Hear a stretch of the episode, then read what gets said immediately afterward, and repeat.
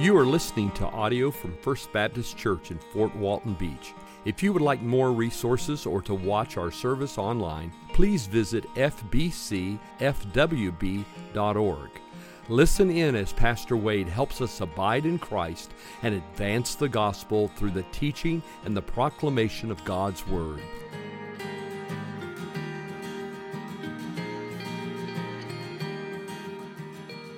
Can you think of a time in your life that God has really gotten your attention? Can you think of a moment like that? God does that.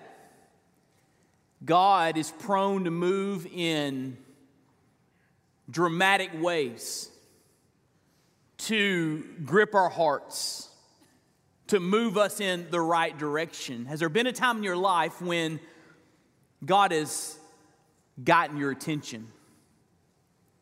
And maybe even a more pointed question Does God need to get your attention?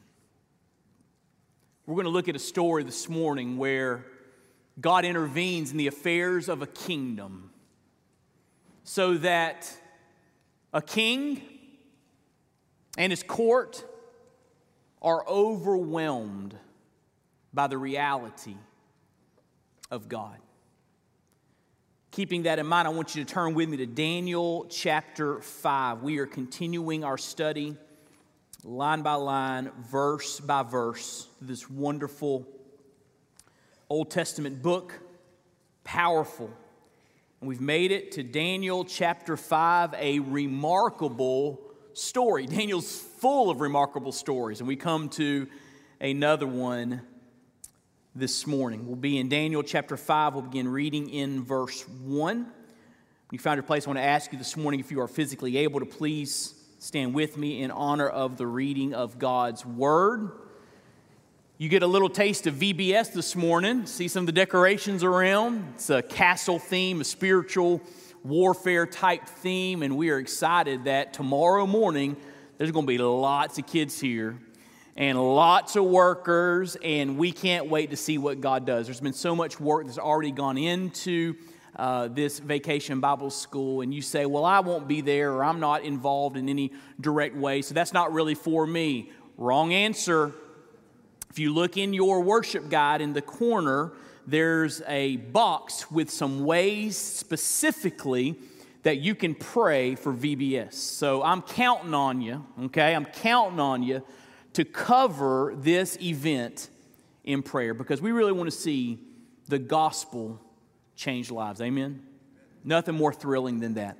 Daniel chapter 5, verse 1, the Bible says, King Belshazzar, notice we've made it uh, change from King Nebuchadnezzar to King Belshazzar. More on that in a moment.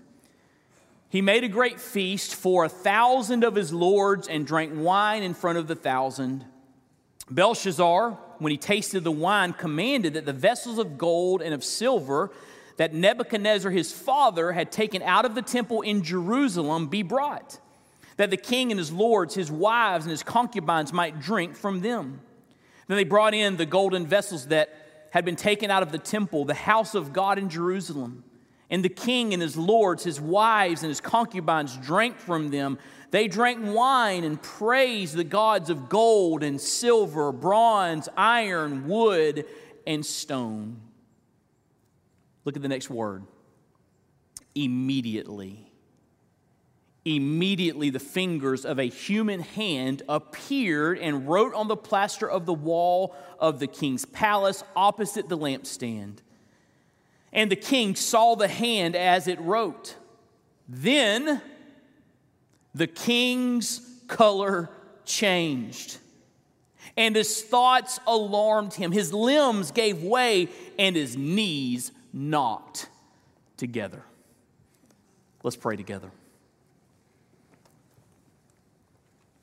Father in heaven, we, we say together as a faith family, Hallowed be your name.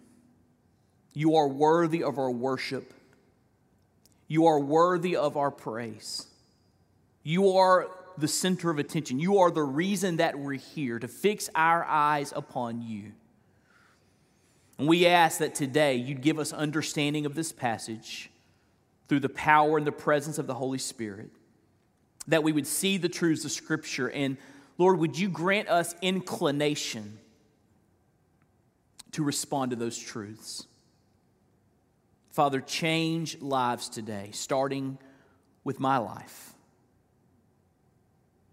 Work in our midst by your grace and always and only for your glory. For we ask it in Jesus' name. Amen. Thank you. You can be seated. Notice there it says King Belshazzar made a great feast. And a little bit later in the passage, it mentions that Nebuchadnezzar was his father. Now, if you study the Babylonian Empire through other sources than the Bible, you look at secular historians, you'll find that the, the last king of Babylon was actually a co regent. He reigned with his son. The king's name was Nabonidus, his son's name was Belshazzar. And looking at those secular historians, we understand that Belshazzar was not Nebuchadnezzar's son, he was Nebuchadnezzar's grandson. And it mentions there in uh, verse 2 that Nebuchadnezzar was his father. That word father could be translated ancestor. And when it mentions that Belshazzar was his son, that uh, could be translated descendant. And so he is definitely a descendant of Nebuchadnezzar, not his son, a grandson, a co regent with his father, Nabonidus. And this really makes sense when you see a phrase that's used three times in this passage. Look what it says there in verse 7. After the king has this vision of a hand writing on the wall, it says, The king called loudly to bring in the enchanters, the Chaldeans, the astrologers. The king declared to the wise men of Babylon, Whoever reads this writing and shows me its interpretation shall be clothed with purple, have a chain of gold around his neck, and shall be the third ruler in the kingdom. Why not the second ruler? Because there are already two rulers, Nabonidus and Belshazzar. This person that would interpret the dream would be exalted to the place of third, the, the third ruler of the kingdom. Use that same phrase in verses 16 and 29. So Belshazzar was the grandson of Nebuchadnezzar. And when you look at, again, Babylonian history and, and the time span of the kings, the, the lifespan of the kings, we learn that decades have passed since the end of chapter 4. Between chapter 4 and chapter 5, decades have passed. And Daniel, now, who we're going to look at in just a moment, is no longer a young Hebrew boy. Daniel's probably around 80 years of age. So, in the past weeks, some of the adults in the room might say, Boy, our kids really need to hear this. Boy, our young people, they really need to be like Daniel. Well, guess what? Today's passage, he's 80. And we can all learn, can't we, from his example and be challenged to be like Daniel. So, what I want to do is, I want to just draw from the text five principles as we see the story unfold. This story is really an illustration of some major biblical truths. I want to walk you through five of those truths. Truth number one that we learn from this story is this God will not be mocked. God will not be mocked. In the passage that we just read, there's a big party. Belshazzar throws the party. There are thousands there, it says, of his lords. They're drinking wine. There are the, the many wives of Belshazzar, the concubines of Belshazzar. This is a probably a very um, riotous feast. It's a party. And Belshazzar starts feeling pretty arrogant. And he tastes the wine, it says, and this is good wine. I tell you what, Remember when my grandfather Nebuchadnezzar overthrew Jerusalem? And he walked into the temple and he took furnishings out of the temple of the Hebrew God. He took the, the plates and the, the cups and the implements that the priests used, the priests that served that God. Bring those out, those furnishings, those plates, those cups, those implements used in the worship of the Hebrew God. I'm going to use them to party and honor my gods. So they bring out the cups and they fill them up with wine, and it says they began to praise false gods there in verse 4 the gods of gold and silver and bronze and iron and wood and stone. This is Belshazzar's way to stand against the God of the Hebrews. It's his way to disrespect the God of the Hebrews. Which is why it's so interesting to see what happens in verse 6. It says, or verse 5, immediately the fingers of a human hand appeared and wrote on the plaster of the wall of the king's palace. Something supernatural. He sees a hand attached to nothing and it begins to write words on the wall, handwriting on the wall. And look at his response. His color changed. You ever said to someone, It looks like you just saw a ghost? They've lost their color. He lost his color. His thoughts alarmed him. His limbs gave way. And this proud king, it says, his knees knocked together. He was terrified. Why? God will not be mocked. You see, this story is an illustration of Galatians chapter 6, verse 7. In Galatians chapter 6, verse 7, the Bible says, Do not be deceived. God is not mocked. For whatever one sows, that will he also reap. The king here shows great disrespect. He sneers at the God of Daniel. but God will not be mocked. I don't know if you followed the story this past week or two about the Los Angeles Dodgers. They invited a, a group, an, uh, an advocacy group, to their Pride Night at Dodger Stadium. And it instantly caused outrage because they invited a group called the Sisters of Perpetual Indulgence. The Sisters of Perpetual Indulgence are men who dress like Catholic nuns in a very lewd manner. Their motto is this go and sin some more. Mocking the statement of Jesus to the woman caught in adultery go and sin no more. Around Easter, some of them dress up like Mary and Jesus, and they party from bar to bar, mimicking the journey of Jesus to the cross,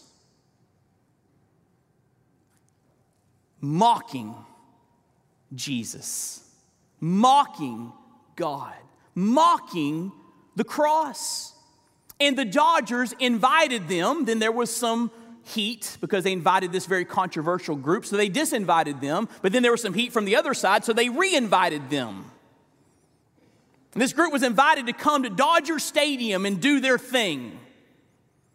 Can you imagine paying for tickets, take your son or daughter to the ball game, buy me some peanuts and cracker jacks, right? You settle into your seat, and then this group comes out on the field with this lewd behavior, mocking Jesus Christ? Can you imagine that? Well, this didn't sit well with at least a couple of the players. One of the pitchers, or actually two of the pitchers, stood against this and released statements. One of the pitchers' name was Blake Treinen. And he released this statement about the Dodgers inviting the Sisters of Perpetual Indulgence. Here's what he wrote in his statement I believe Jesus Christ died on the cross for my sins. I believe the Word of God is true. And listen to the verse he quotes. In Galatians 6 7, it says, Do not be deceived. God cannot be mocked. A man reaps what he sows. He goes on to say, This group openly mocks Jesus Christ, the cornerstone of my faith. And I want to make it clear that I do not agree with nor support the decision of the Dodgers to honor the sisters of perpetual indulgence.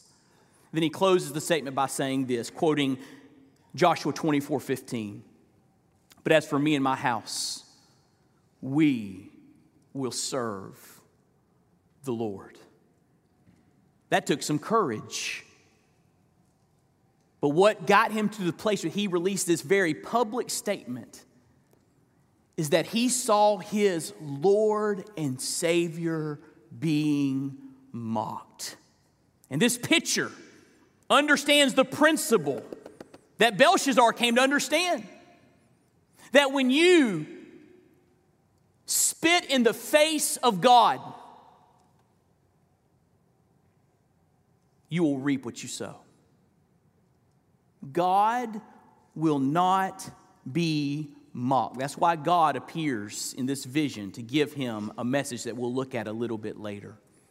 Second principle from this story pride comes before destruction.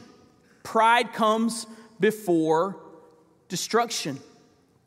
It says there in verse 6 his color changed, his thoughts alarmed him, his limbs gave way, and his knees knocked together. The king called loudly to bring in the enchanters, Chaldeans, astrologers. King declared to the wise men of Babylon Whoever reads this writing and shows me its interpretation shall be clothed with purple and have a chain of gold around his neck and shall be the third ruler in the kingdom.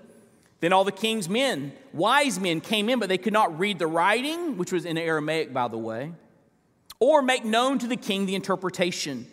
Then King Belshazzar was greatly alarmed. His color changed. His lords were perplexed. He's looking for someone to tell him what the writing means, its interpretation for him. Then in verses 10 through 13, we read that his queen remembers there was a Hebrew named Daniel who had interpreted for Nebuchadnezzar some dreams that he had, which we've studied in the past weeks together.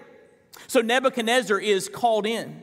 And in verses 24 through 28, Daniel interprets the handwriting. Look what it says there in verse 24.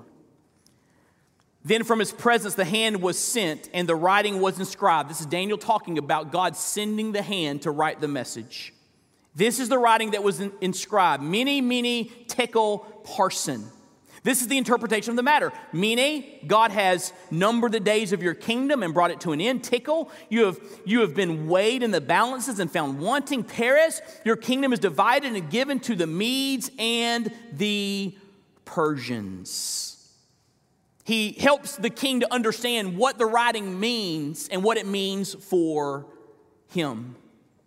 These Three words, mene tekel parsin, refer to weights and therefore to worth or value. And Daniel's interpretation combined the basic idea of being weighed and valued. Mene is derived from the verb to, to number or appoint. Tekel in its verbal form means weigh or assess, and parsin is parts or shares. So Daniel explains in verse 27 here's what it means You've been weighed, you've been evaluated by God, and you've been found wanting. You don't measure up because of your disrespect to the one true God. You've been weighed and found wanting. Therefore, parsin, your kingdom will be given away. That's what that translation means. Now, some scholars believe that the word parsin is a play on words because the Persians were, were one of the groups, along with the Medes, that came and overthrew Belshazzar and the Babylonian Empire. A play on words. But the message is this because of your disrespect, because of the fact that you have turned your back to God, you will be punished. Your kingdom will be taken away. This story illustrates Proverbs 18, verse 12. You know what Proverbs 18, 12 says?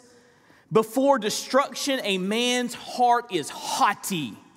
Hey, bring out the cups from the Hebrew temple that were used to worship the Hebrew God. Fill them up with wine. Let's have a party before destruction. A man's heart is haughty, but humility comes before honor.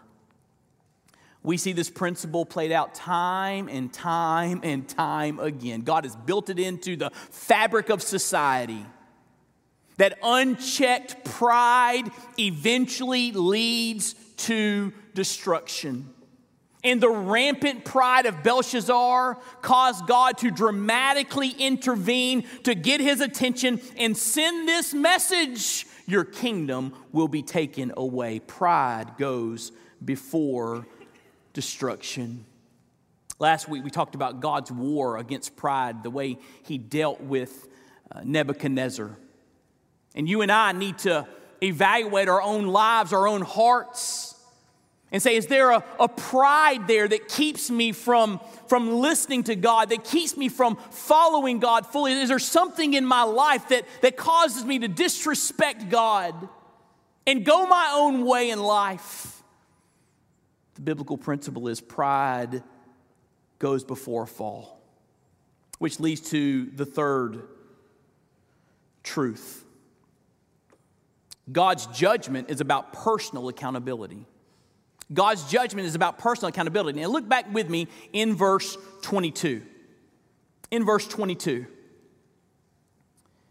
This is Daniel talking to Belshazzar, interpreting the dream, interpreting the handwriting on the wall. You, his son Belshazzar, have not humbled your heart. He gives the whole history of Nebuchadnezzar being sent out to the wilderness to live like a wild animal. God humbled Nebuchadnezzar. He shares that history and says, But you've not humbled your heart, Belshazzar. Though you knew all this, but you have lifted up yourself against the Lord of heaven. And the vessels of his house have been brought in before you, and you and your lord, your wives, your concubines have drunk wine from them. And you have praised the gods of silver and gold, of bronze, iron, wood, and stone, which do not see or hear or know, but the God in whose hand is your breath. Wow. And whose are all your ways, you have not honored. In those two verses, the words you, yourself, and your are used 15 times. In other words, Daniel is saying, This is about you, Belshazzar. This is about your decision to disrespect God. This judgment is about the decisions you have made, you, yourself, your. It's about you.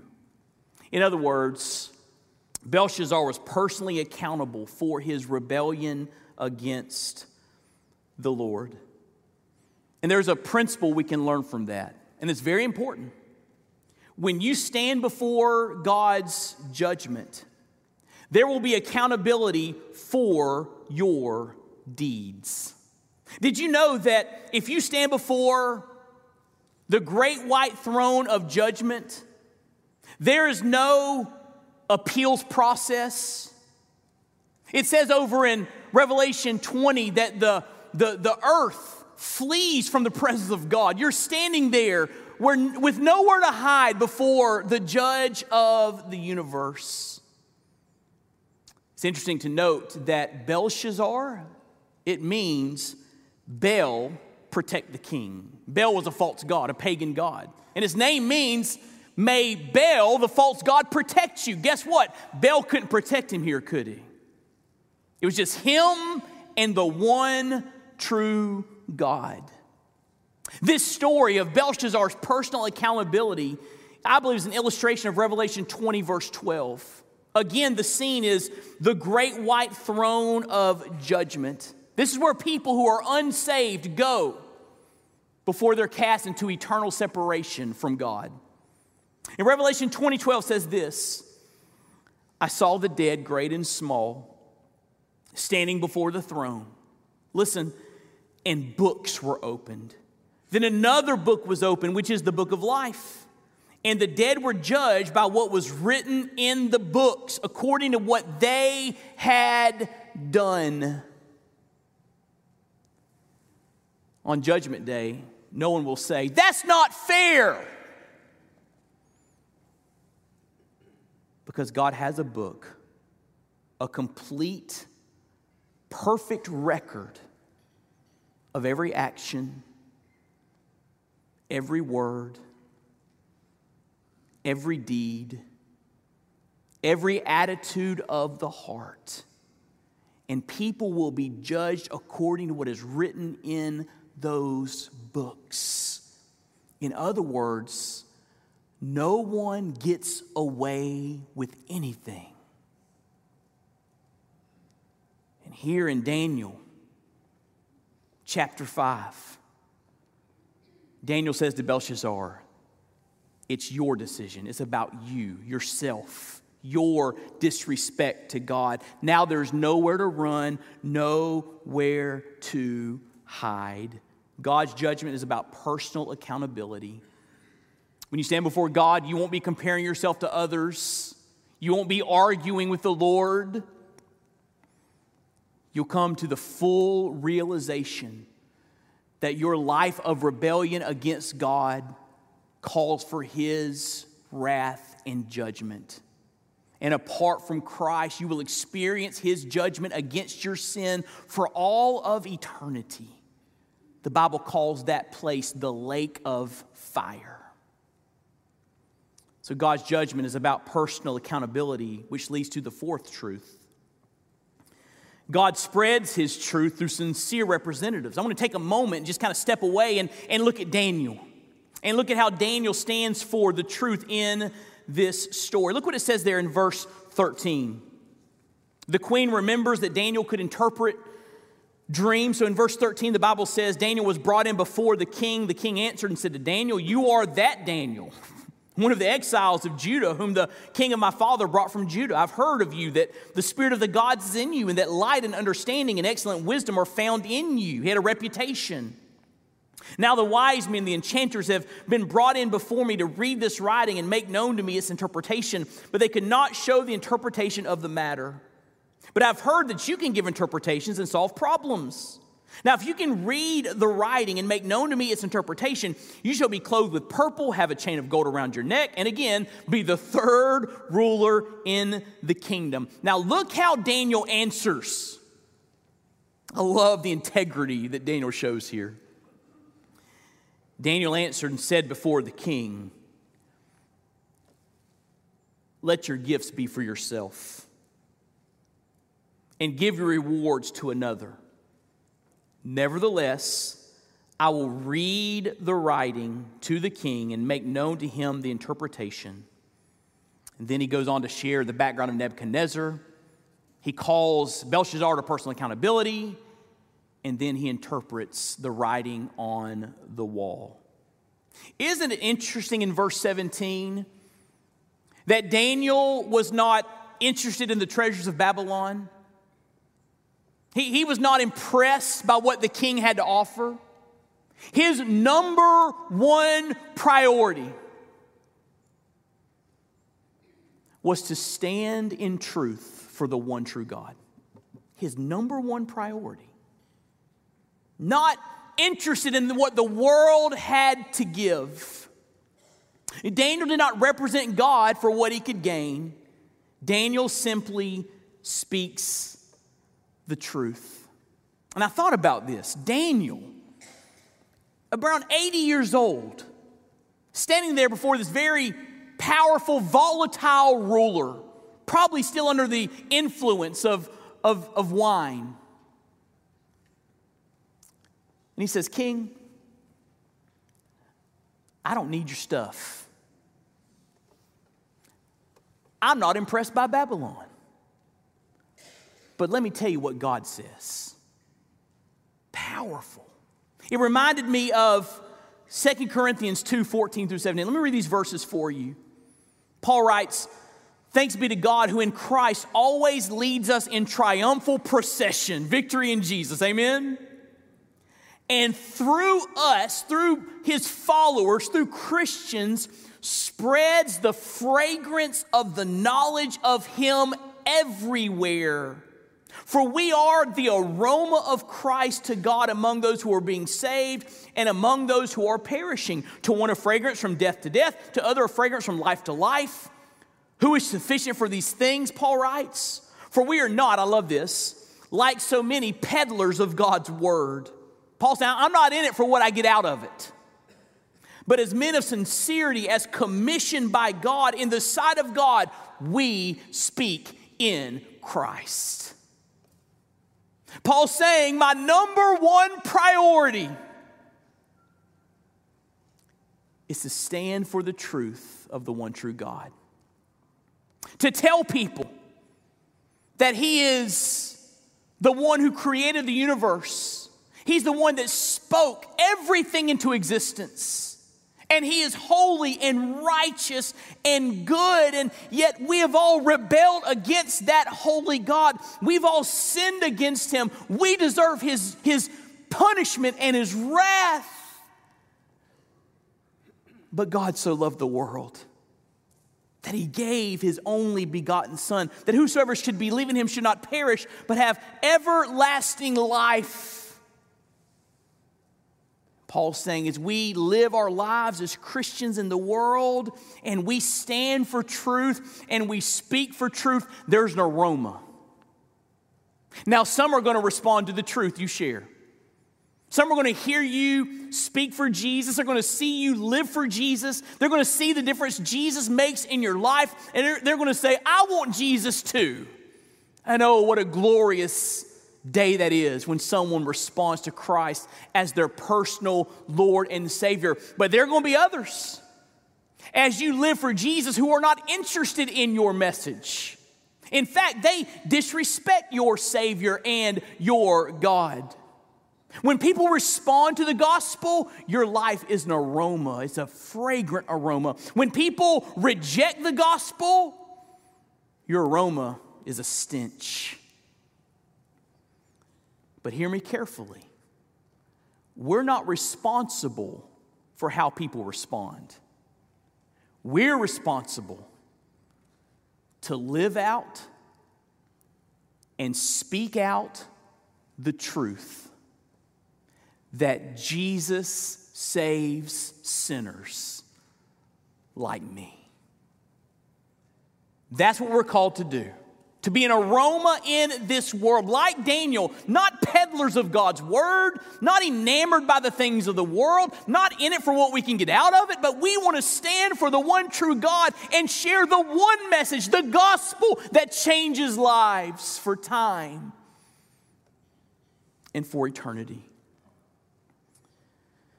And so, as we look at this story in Daniel, we've been reminded that God will not be mocked. We've been reminded that pride comes before destruction. We've been reminded that God's judgment is about personal accountability. And we've been reminded that God spreads his truth through sincere representatives. But fifth and last, don't miss this. We're reminded from this story that judgment can come suddenly. Judgment can come suddenly. Look what the Bible says there in verse 30. Daniel shares the message. You've been weighed and found wanting. Your kingdom will be overthrown. And look in verse 30. The, the, these three words are, are powerful, they're gripping. That very night. That very night Belshazzar, the Chaldean king, was killed. Historians record that even as this party was happening, the Medes and the Persians were sneaking into the city. They had dammed up a river and they were, they were moving their way into the city. And it says, that very night, Belshazzar, the Chaldean king, was killed, and Darius the Mede received the kingdom being about 62 years old. The power of the Babylonian Empire came to an end. They were no longer king of the hill. They were overthrown by another empire, and it happened that very night. That very night. we are reminded that judgment can come suddenly. This story illustrates Proverbs 29, verse 1. Listen to this verse. He who is often reproved, yet stiffens his neck, will suddenly be broken beyond healing. Now, you might say, that Belshazzar, he should have humbled himself. He should have gotten the message. He should have turned to the one true God. That, that Belshazzar. Let me share this quote with you from Dale Ralph Davis. He writes When truth does not humble us or lead us to worship, we are simply Belshazzar clones. And when God's trying to get your attention, and you keep stiffening your neck, you keep disregarding Him, disrespecting Him, turning a deaf ear to Him, when that happens, know that judgment can come suddenly. Just this weekend, I heard of two stories of young men in their 30s who died suddenly and tragically. Just this weekend, in their 30s. Tomorrow is not promised. We need to respond to the truth God shows us today. Because judgment can come suddenly. Do you remember the scene I read to you earlier from Revelation chapter 20, the great white throne of judgment? There's a book, there's a book with all of our deeds recorded, and those who are there at the great white throne were accountable for their rebellion against God and would spend eternity separated from God because they did not receive Christ. Remember, the Bible said there was another book there it's called the book of life. You know what the Bible says? The Bible says if your name is written in the book of life, in fact, it calls it the Lamb's book of life, you don't have to stand before the great white throne of judgment. That judgment is not for you. You know why? Because when Jesus came to this earth and lived a perfect life and went to the cross, he took your judgment for you. He took the full wrath and fury of God that your sin deserves on the cross. He satisfied God's wrath for you. So when you embrace Him as your personal Lord and Savior, He applies His shed blood to your sin, and your sins are washed away, and your name is written in the Lamb's book of life. Now, let me ask you a question on that day when we come before God, do you want to stand there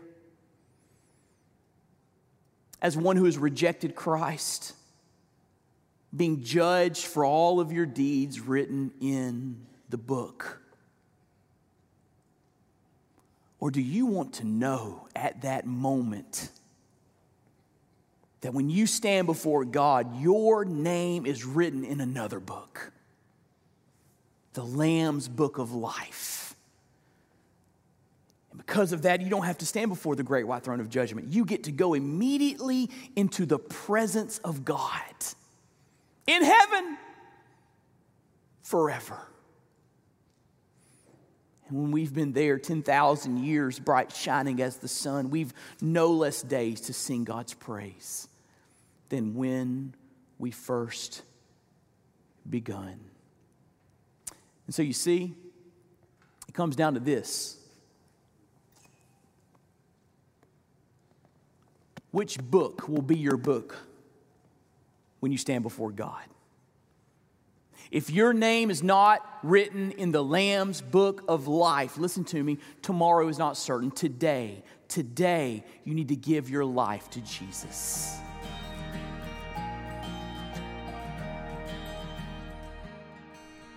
Thank you for listening. We pray you've been encouraged and inspired by God's Word. May the Lord richly bless you.